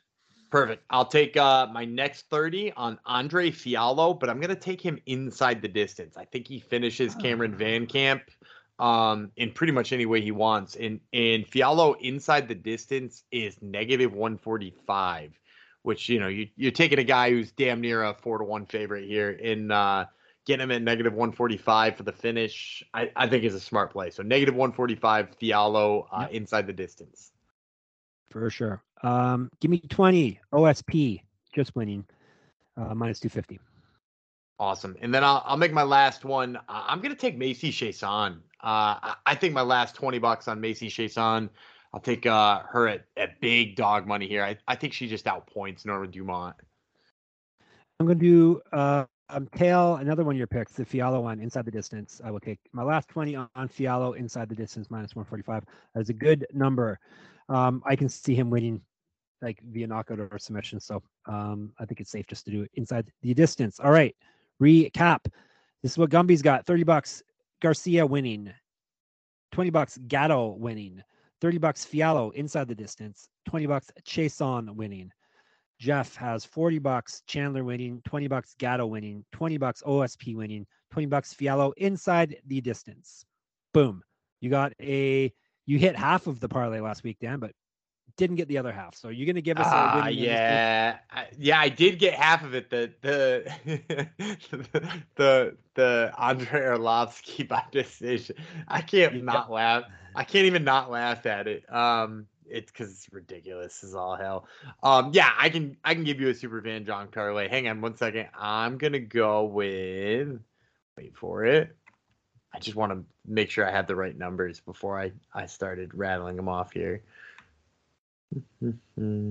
yep, there's the one I want. Uh, we're gonna take Rose Namajunas wins her fight by decision. That's gonna play at plus one okay. plus one seventy five um, which really? I think, yeah, is is that insane or what? Rose Namajunas wins yeah, by decision plus yeah. 175. Well, I mean, like she does have the sub skills. She's knocked out Weili Zhang and and yeah. Joanna Jędrzejczyk. So like, is there a chance? But like, she usually wins by decision in the rematches.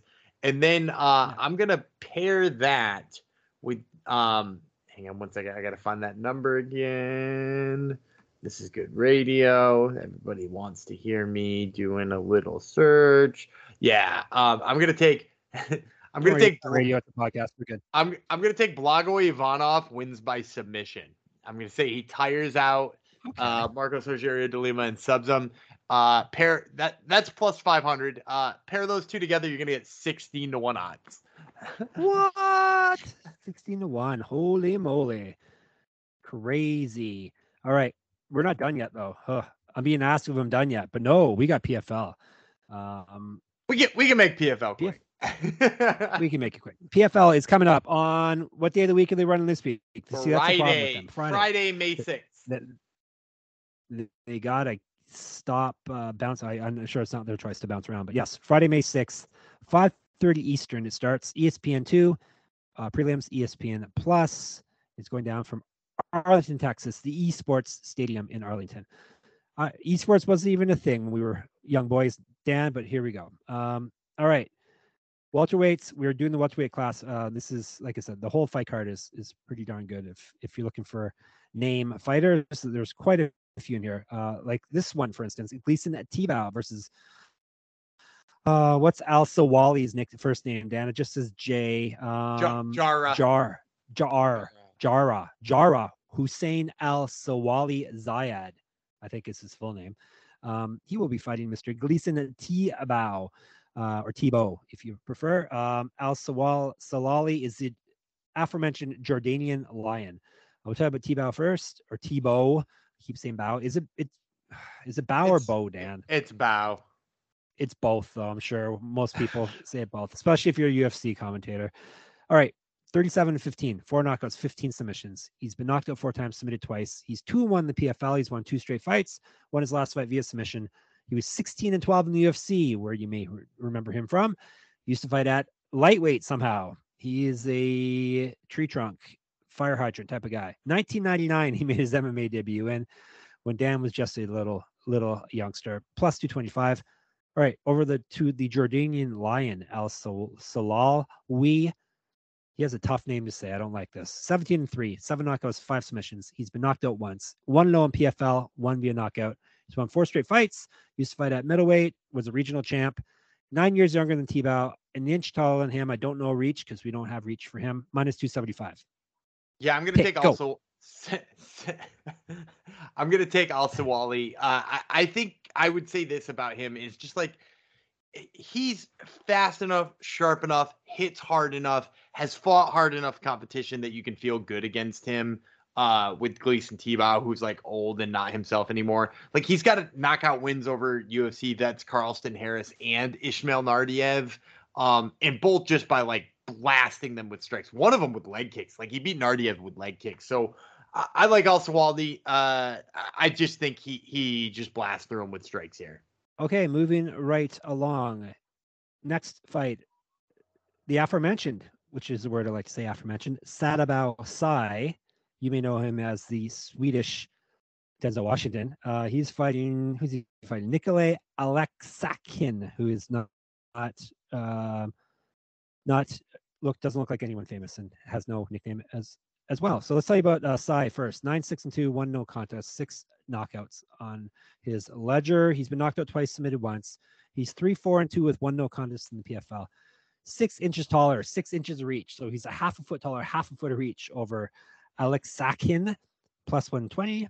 Aleksakhin, 24 and six, one no contest, 11 knockouts, two submissions.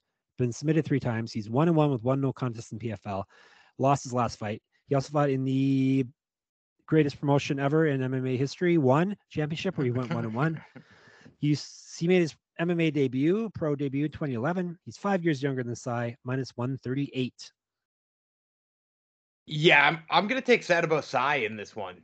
Um, Because he's hot, right?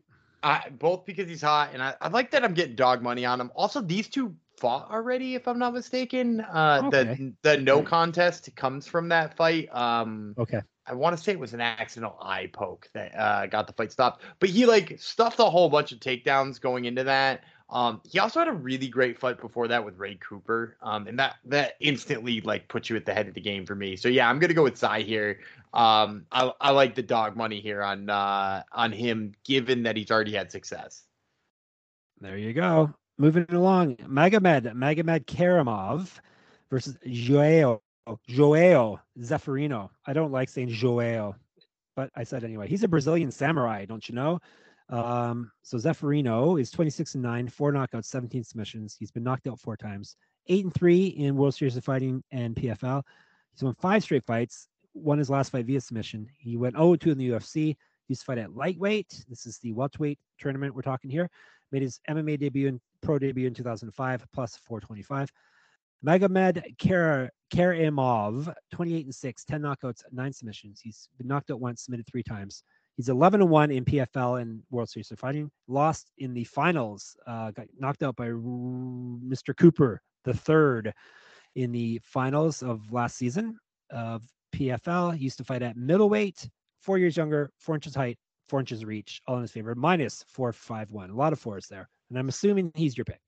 Yeah, I'm gonna go with Magomed Karamov. I will say I, I like the value there on Zeferino because I do think he's good, but at the end of the day, like Magomed Karamov, you mentioned losing in the finals to Ray Cooper. He also has a win over Ray Cooper, which is is worth mentioning too. So yeah, like wasn't he winning that the last fight too? Sorry to interrupt. Um, I, I, mean, like misremembering. You, you, could definitely argue he was. Um, I'd probably have to go back and watch it to fully remember, but it wasn't in like dominant fashion. But like, yeah, I, I, will take Magomed Karamov here, uh, just because I, I I think it's the safer play.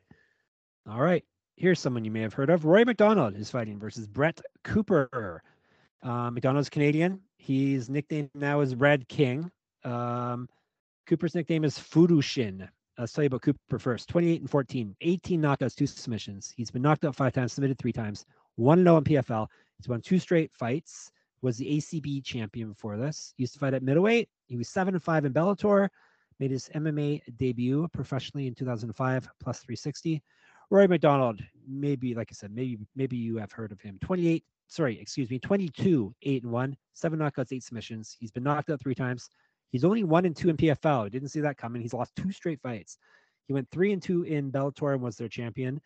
Went nine and four in the UFC, was not their champion. Surprisingly, everyone had him pegged to be, but he was not. He used to fight at lightweight, used to fight at middleweight. He was a regional champ, made his MMA debut professionally in 2005. He's got six inches of reach on Cooper, two years younger, minus 401.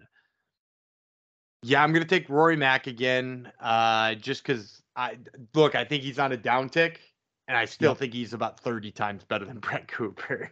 like this, this, is a good fight for him to get back into. Yeah, yeah, yeah. Hopefully. Great, great matchmaking here. Yep. All right, and we spoke of Ray Cooper the third. He is in the co-main event um, against Carlos Leal. Um, he was not originally supposed to fight him. Is that right? I, I had someone else's name uh, for yeah, one of the fights he, he he was supposed to fight Magomed Umalatov. Okay, yep, right. That's the name. Okay. I believe. Yeah. Uh, and then yeah, Umalatov uh, had to withdraw from the fight. So this is a short notice fight um, for Mr. Leal the Lion. Is his nickname Cooper's nickname Brada Boy, which will maybe maybe a future nickname for me as well, because um, I am Hawaiian after all. Um, Leal, 16 and 3, six knockouts, two submissions. He's been submitted once. He's 2 and 0 in PFL. He's won 10 straight fights. Uh, he was 1 0 in Bellator. He was a regional champ. Made his pro debut eight, 10 years ago, 2012. Pro MMA. He's four inches taller than Cooper, two inches reach, plus 333. A Brada boy, Cooper. He's the reigning PFL champion. He's won two championships actually in PFL. Is it two straight? Two in a row. Yeah. Okay. That's what I thought. Um, 24 7 1, 15 knockouts, seven submissions.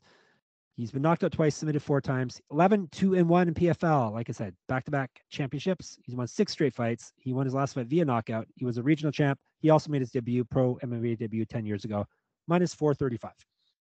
Yeah, I'm I'm gonna go super favorite again. Um, Ray Cooper is really freaking good. Um, and he's fighting a guy who who had to make his way to the U or to the PFL on the Challenger Series in order to get in the the heavily fixed Challenger Series, um, and won a split decision over somebody who he should probably have beaten up pretty bad. Um, so like yeah, like he's gonna have a really hard time with a short notice fight against the multi-time champ.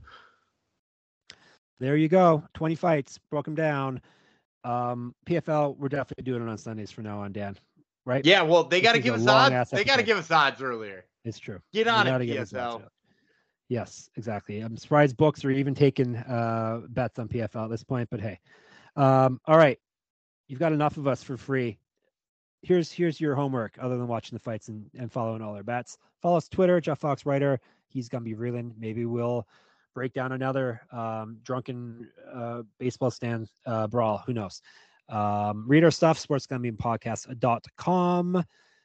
Listen to Dan's podcast, Prelim Primer, and Top Turtle MMA. Who is on Top Turtle this week, Daniel? Uh, we're talking with Brandon Royval and the aforementioned Ray Cooper III. Hey, hey, hey, there you go. Um, and what else? I told you Gumby Vreeland. I told you, oh, my site, moneymma.substack.com. At the very least, get in the pick'em contest. It's free and it's fun, um, and you can win stuff. So that is all. I'm gonna let Dan take you home. We will be back in yours on Sunday. I'm Daniel Gibby Freeland. He is Raw Dog Jeff Fox, and we will catch you on Sunday.